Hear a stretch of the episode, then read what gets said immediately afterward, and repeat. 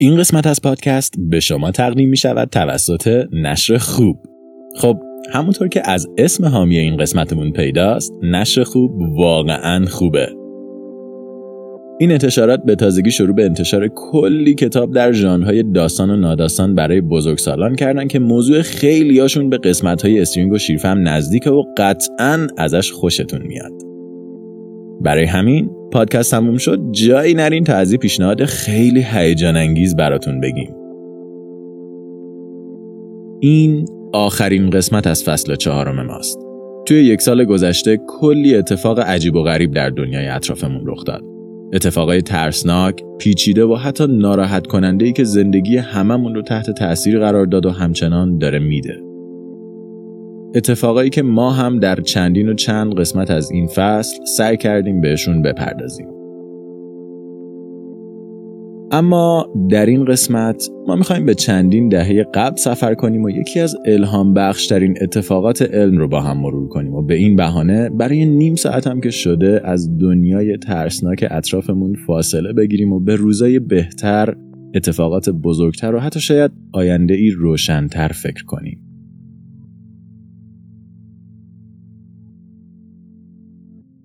سلام. این هدیه ای از یک جهان کوچیک و دور افتاده است. گزیده ای از صداها، علوم، تصاویر، موسیقی، فرهنگ و تفکراتمون. این صفحه نمایانگر امید، پشتکار و دورنگاه ما در این جهان بیپایانه. آسمان شب تا مدتها برای انسانها مقصدی دست نیافتنی بود. تصویری بی نهایت دور که تنها می‌شد به اون نگاه و در موردش خیال پردازی کرد. تصور دنیاهای دوری که خارج از دسترس بودند و منظره هایی که هیچگاه قرار نبود از نزدیک دیده بشن. اما همه اینها در 20 جولای 1969 تغییر کرد.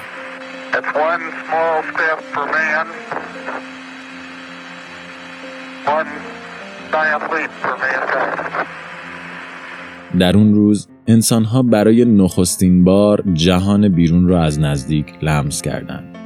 علم موفق شده بود تا آرزوی غیر ممکن رو برای بشریت امکان پذیر کنه. اما با فتح ماه توجه انسانها کم کم به نقاط دورتر جلب شد و بعد از پایان جنگ های فضایی نبردی که بیش از دو دهه تمام توان اجرایی ناسا رو به خودش مشغول کرده بود این سازمان می‌تونست برنامه های دیگه خود رو ادامه بده و برای کشف فضاهای دورتر هم برنامه ریزی کنه. در سالهای بعدی ناسا چندین فضاپیمای دیگر رو در قالب پروژه پاینیر به آسمون فرستاد تا به مشتری و زحل سفر کنن ازشون نمونه برداری کرده و عکس بگیرن. اما در سال 1973 دانشمندان این سازمان متوجه یه اتفاقی شدن که خیلی خیلی نادر بود و داستان ما از اینجا شروع میشه. در اون زمان حتی با وجود فضاپیماهای پاینیر انسانها دانش خیلی اندکی از سیاره های بیرونی منظومه شمسی داشتن.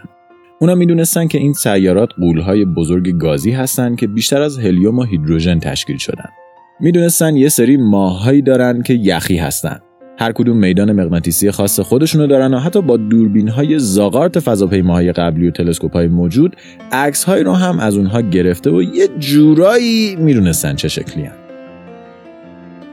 ولی این اطلاعات کافی نبود و پیشرفت تکنولوژی عکاسی و نمونه برداری فضایی می‌تونست به اونها این امکان رو بده تا یک فضاپیمای جدید با قابلیت های بسیار پیشرفته تر بسازن و یک اتفاق طبیعی می‌تونست این فضاپیما رو خیلی خیلی راحت تر از قبلی به این سیاره های دور دست برسونه.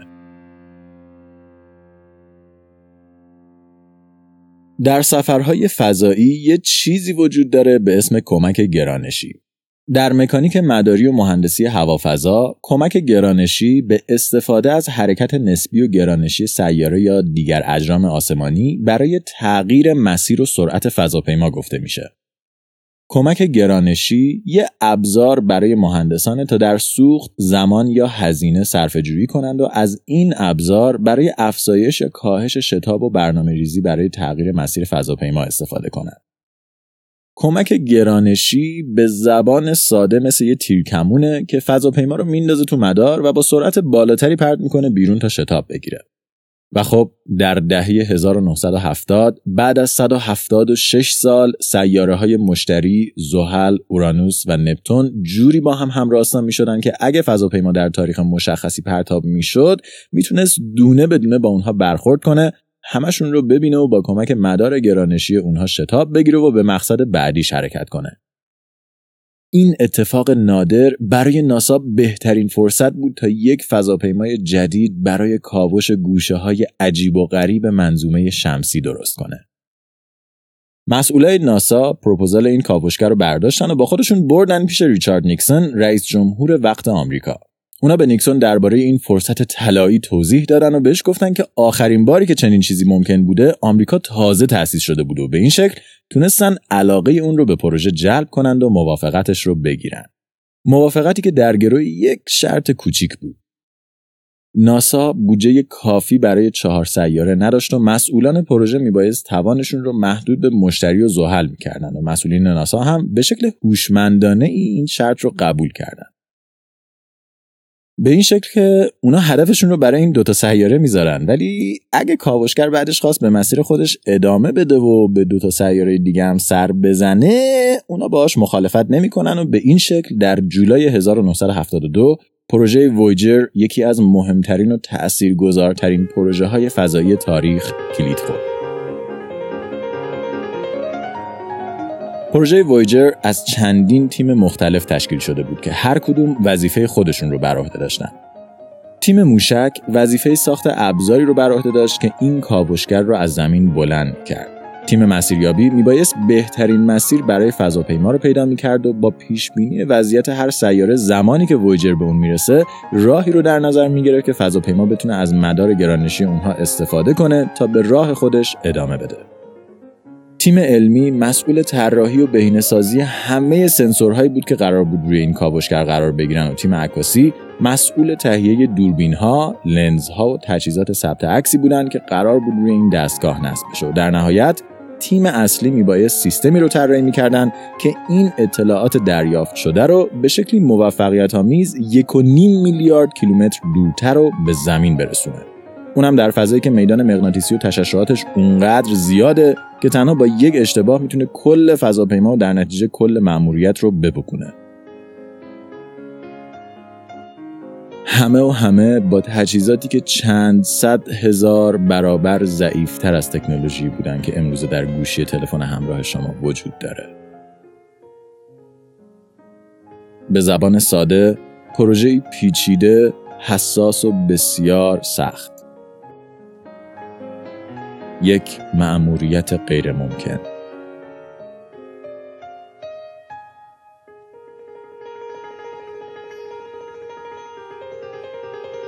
ولی خب اگه یک درصد محال همه چیز اونطور که باید اتفاق میافتاد وویجر نه تنها می‌تونست همه خواسته های مأموریت رو عملی کنه بلکه برخلاف تصور نیکسون و طبق نقشه شیطانی مهندسین ناسا این کاوشگر می‌تونست بعدش به مسیر خودش هم ادامه بده. تا؟ تا ابد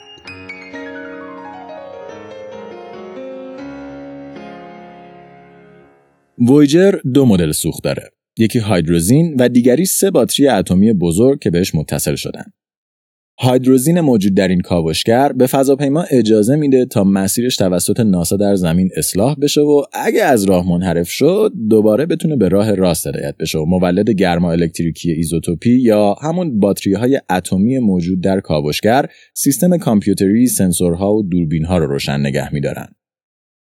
طبیعتا حتی با مصرف خیلی کم انرژی هایدروزین و باتری اتمی وویجر بالاخره یک روز تموم می شدن. ولی شتاب بالای زمان پرتاب از زمین و انرژی تیر کمانی که در طی مسیر به این فضاپیما وارد می‌شد میبایست اونقدر کافی می بود که در صورت نبودن مشکل خاصی مثل برخورد وویجر با شی فضایی باعث بشه این کاوشگر تا ابد به حرکت خودش در فضای بیپایان ادامه بده و اگه همه چیز طبق برنامه پیش می‌رفت مهندسین مشغول در این پروژه امیدوار بودند تا این کاوشگر را حتی از منظومه شمسی خارج و وارد فضای میان ستاره ای کنند. جایی که کاوشگر می‌تونست به تنهایی مسیر چند صد هزار ساله خودش رو ادامه بده.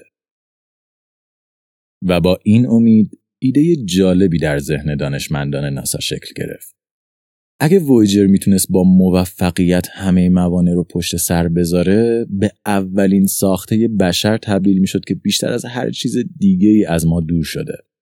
کاوشگری که به نقاطی سفر کرده که هیچ کدوم از ما توانایی تصورش رو نداریم و اگه چیزی مانعش نمی‌شد حتی توانایی این رو داشت تا بعد از مرگ ما یا حتی بعد از نابودی نسل انسان به مسیر خودش ادامه بده و در فضای بیپایان فضا آیا این امکان وجود نداشت که این کاوشگر روزی توسط موجوداتی بجز انسان رسد بشه؟ اگه وویجر قرار بود صدها هزار سال به مسیر خودش ادامه بده آیا غیر منطقی بود که تصور کنیم شاید روزی اونقدر از ما دور بشه که به یک تمدن دیگه برسه؟ تمدنی که شاید مثل ما هیچ ایده ای از همسایگان فضایی خودشون نداشته باشن. و اگه چنین اتفاقی قرار بود بیفته آیا منطقی نبود اگه به رسم ادب پیامی برای این آشنایان غریبه از سمت انسانها به یادگار گذاشته بشه پیامی از صلح و دوستی به جا گذاشتن چنین پیامهایی در کاوشگرهای فضایی اونقدر دور از ذهن نبود. فضاپیمای پاینیر ده هم که چندین سال قبل از وویجر به فضا ارسال شده بود، حاوی یک پلاک طلایی بود که روی اون یه نقشه حدودی از مکان زمین نسبت به نقاط کلیدی کهکشان و یک تصویر از آناتومی بدن زن و مرد روی اون حک شده بود. نقشی که نداشتن لباس پیکره ها باعث هواشی فراوانش برای ناسا شده بود. دانشمندان وویجر هم می‌خواستند چنین رسمی رو برای کاوشگر خودشون تکرار کنن و نمادی از انسانیت برای موجودات فضایی احتمالی به جا بگذارند و برای این کار سراغ فردی رفتن که نه تنها خودش دانشمندی تاثیرگذار به شمار می‌رفت بلکه در چند سال گذشته موفق شده بود علم رو به بهترین شکل برای مخاطبان عام ترویج و اونها رو به پدیده های فضایی علاقمند کنه دانشمندی به نام کارل سیگن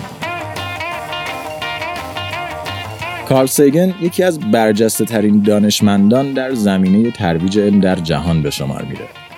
اون یک اختر فیزیکدان نامدار بود که در دانشگاه های هاروارد و کورنل تدریس می‌کرد و در طول عمر خودش بیش از 600 مقاله علمی مختلف منتشر کرده بود.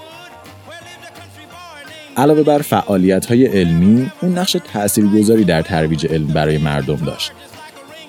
برنامه تلویزیونی کازموس که در دهه 1980 توسط این دانشمند ساخته شد تا به امروز پربیننده ترین برنامه علمی تلویزیون آمریکا به شمار میره که توسط بیش از 500 میلیون نفر در 60 کشور مختلف تماشا شده. اما در کنار اینها اون به خاطر فعالیتش در زمینه شناخت موجودات فرازمینی هم شهرت فراوانی داشت. شهرتی که منجر به این شد تا از اون برای طراحی پلاک فضاپیمای پاینیر ده هم دعوت بشه محبوبیتی که یک بار دیگه در عواست سال 1975 باعث شد تا محققین وویجر از اون دعوت کنند تا برای ساخت پیام سفینه به فرازمینی ها به اونها کمک کنه. اونها تلفن رو برداشتن و با کارسیگن تماس گرفتن. دانشمندان ناسا همینجوری سر بودجه مشکل داشتند و اجرای چنین طرحی می‌تونست بیش از پیش برنامه هاشون رو به هم بریزه. برای همین اونا به سیگن گفتن تا بهشون بگه کمترین هزینه لازم برای اجرای چنین طرحی چقدر. و سیگن هم بعد از بررسی گفت که می‌تونه با 25 هزار دلار پروژه رو براشون انجام بده. اونا هم سر ضرب قبول کردند و کار سیگن به عنوان خالق پلاک طلایی وویجر به تیم اضافه شد.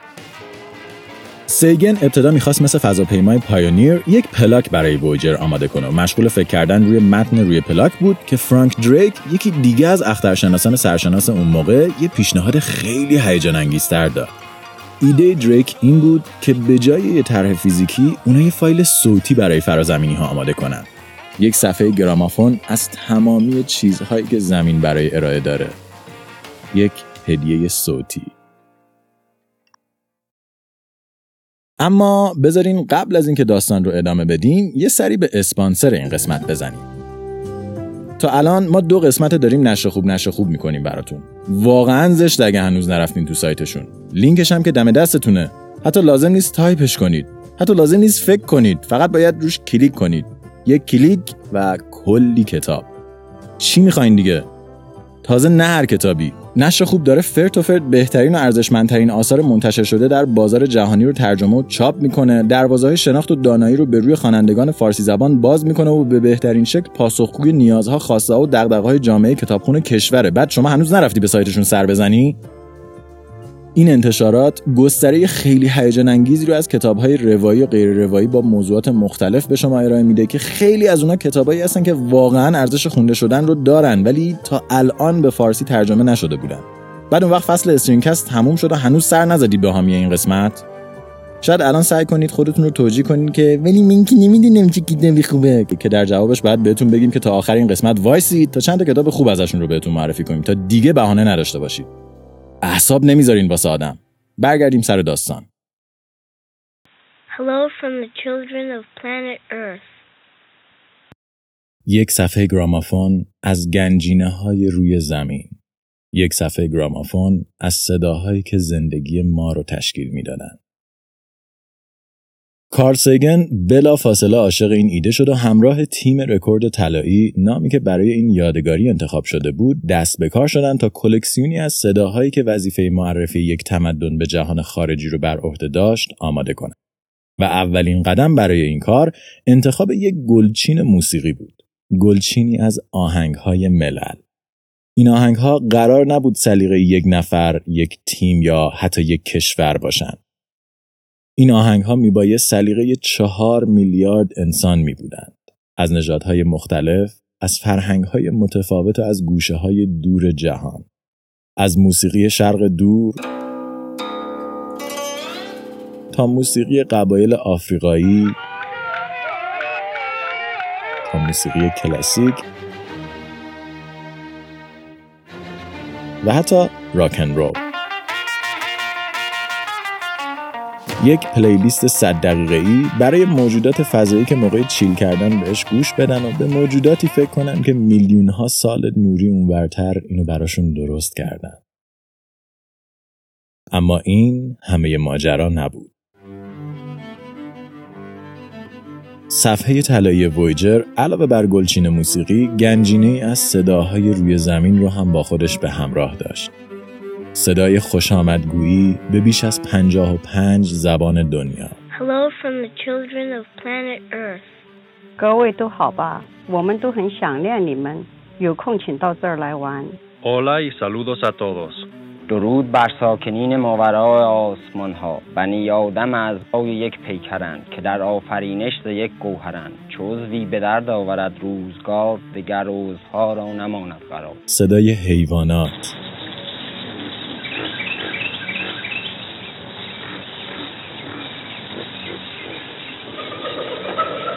صدای اقیانوس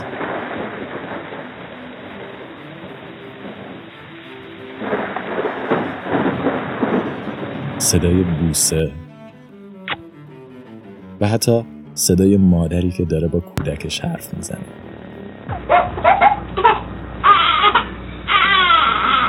Oh, come on now. Be good boy. Be good boy. صداهایی که زیبایی های کره آبی که انسان ها ساکنش بودن رو به گوش فضایی ها میرسوند و اونها رو با جهانی که ما هزاران سال درش زندگی می کردیم آشنا می کرد.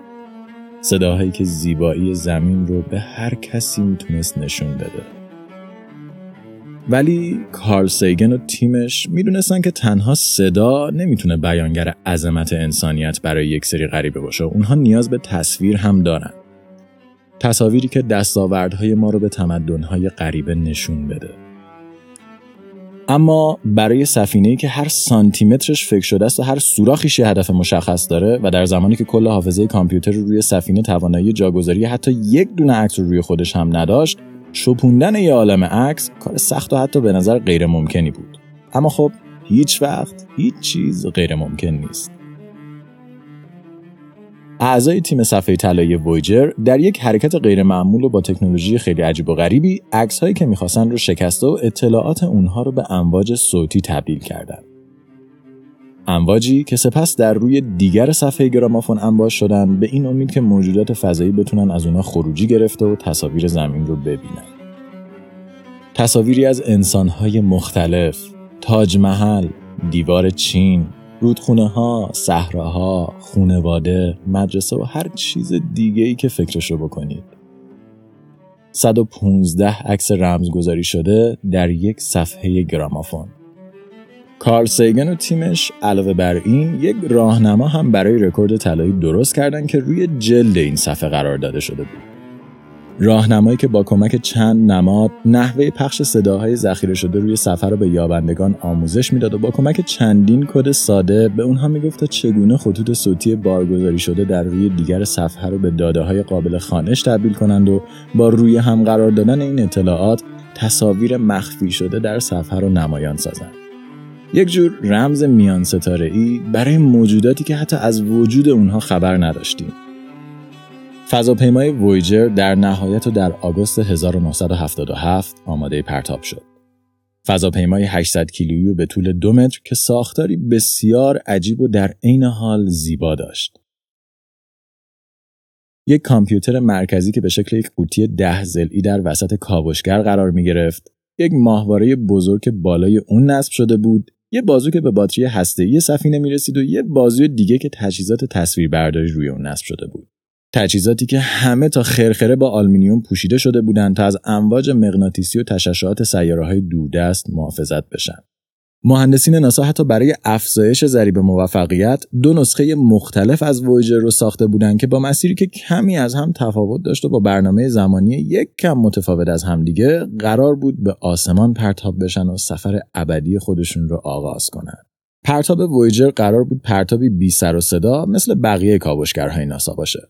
ولی وجود رکورد طلایی گنجینه فرهنگ زمین و پیامی برای فرازمینی ها اونقدر جذاب بود که مردم بی صبرانه اخبار این پروژه رو دنبال می‌کردن و اشتیاق رسانه ها به وویجر اونقدر بالا رفت که ناسا مجبور شد چند روز قبل از پرتاب دو فضاپیما یه نشست خبری برگزار کنه نشستی خبری که اونقدر عجله‌ای برنامه ریزی شده بود که در یک هتل کوچیک و در کنار یک عروسی لهستانی برگزار می‌شد.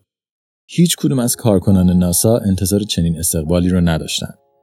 کل جهان برای هدیه زمینی ها به دنیای بی پایان هیجان زده بودند.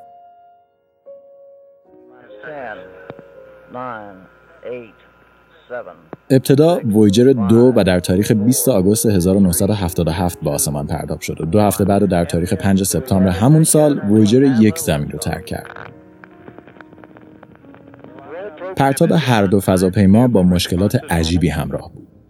در پرتاب وویجر یک وجود یک نشتی در مخزن سوخت موشک مأموریت رو تا مرز نابودی پیش برد ولی فضاپیما تنها با اختلاف 3.5 ثانیه تونست به شکلی مویی خودش رو با موفقیت از مدار زمین خارج کنه و سفر طولانی خودش رو آغاز کنه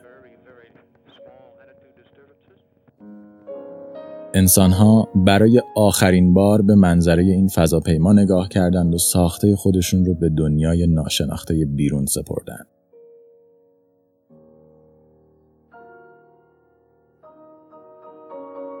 وویجر یک با وجود اینکه دیرتر از وویجر دو پرتاب شده بود در دسامبر همون سال به خاطر مسیر سرراسترش از وویجر دو پیشی گرفت و در بهار 1979 دو سال بعد از پرتاب و بعد از طی کردن 650 میلیون کیلومتر به مشتری رسید و مأموریت خودش رو طبق برنامه انجام داد. وویجر یک برای اولین بار تصاویری شگفتانگیز از طوفان‌های مشتری از حلقه های زحل و از فضای دور برای انسان ها ارسال کرد و سپس و درست طبق نقشه مخفیانه مهندسین ناسا به مسیر خودش ادامه داد. وویجر در راه بود تا منظومه شمسی رو ترک کنه. دورتر از هر جایی که انسان حتی می‌تونست دربارش تصور کنه. وویجر در سال 1990 برای آخرین بار از زمین تصویر برداری کرد. یک نقطه آبی کوچیک در دوردستی که میلیاردها کیلومتر با اون فاصله داشت و در دسامبر 2013 مسئولین وویجر تایید کردند که کاوشگر وویجر یک با موفقیت از منظومه شمسی خارج شده. این فضاپیما اکنون نخستین ساخته بشر بود که به فضای میان ستاره ای وارد می شد. 19 میلیارد کیلومتر دورتر از خورشید و چهل هزار سال دورتر از ستاره بعدی.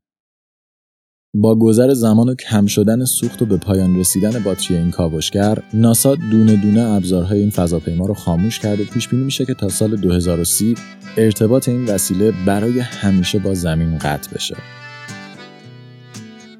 اما حتی با این خدافزی وویجر باز هم به سفر خودش ادامه میده.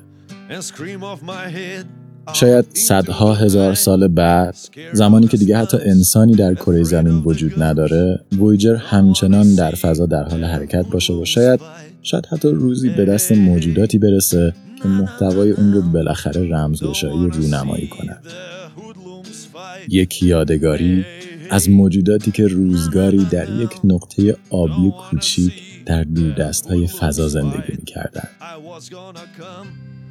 یک یادگاری از کودکیشون از خانواده هاشون از دوستیاشون از موسیقیشون.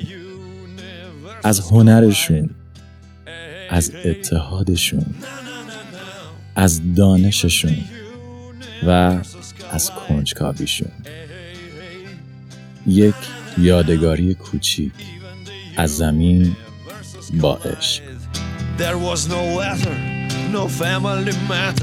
استرینکست توسط من رضا حریریان و شاهین جوادی نژاد تهیه و ساخته شده.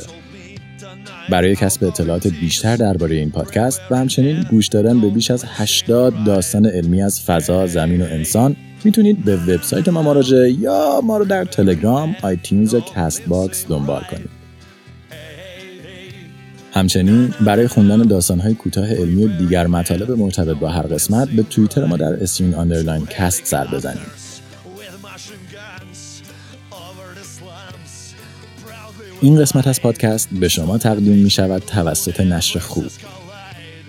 مرسی از نشر خوب که در این سه قسمت آخر با ما همراه بودن و به ما کمک کردن تا بتونیم داستانهایی که با تمام وجود دوستشون داریم رو برای شما تعریف کنیم. اگه شما هم دوست دارید از این اسپانسر خوبمون حمایت کنید می‌تونید به وبسایتشون سر بزنید و از آرشیو گسترده کتابهایی که دارن دیدن کنید تنها کافیه به وبسایت خوب .com با دو تا b سر بزنید و خودتون رو در دنیای کتاب های این انتشارات غرق کنید یا هم از لینک داخل همین اپیزود استفاده کنید و با استفاده از کد StringCast 10 درصد تخفیف روی خریدتون بگیرید.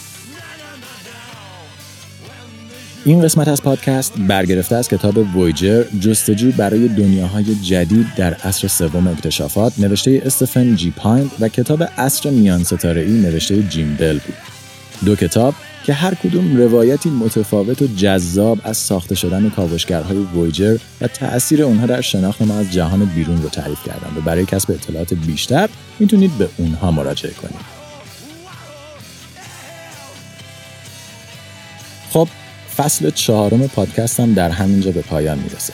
مرسی که در 19 قسمت قبلی با ما همراه بودیم. مرسی که به همون گوش دادیم. مرسی که ما رو معرفی کردیم. مرسی که با پیام های خوبتون ما رو خوشحال کردین و مرسی که همراه استریم بودید ما چند ماهی میریم استراحت کنیم و بعدش با فصل بعدی پادکست برمیگردیم پیشتون لطفا اگر به پادکست ما گوش می‌کنید اونو به دوستانتون معرفی کنید تا با ما همراه بشن لطفا برامون در توییتر بنویسید و نظراتتون رو برامون ایمیل کنید. حتی اگر حوصله‌اش رو دارید به وبسایت ما برین و از پادکست حمایت کنید. استرینکست یک پروژه رایگانه و همیشه رایگان باقی میمونه. ولی کمک های شما باعث میشه ساخت پادکست آسونتر و تأمین هزینه های اون راحت تر بشه. و در نهایت اگه شرکت یا سازمانی هستیم که می‌خواین اسپانسر پادکست بشین به همون ایمیل بزنید. اونجا همه چی رو براتون توضیح میدیم من رضا به همراه شاهین ماه خوبی رو براتون آرزو می‌کنم و تا فصل بعد مراقب خودتون باشه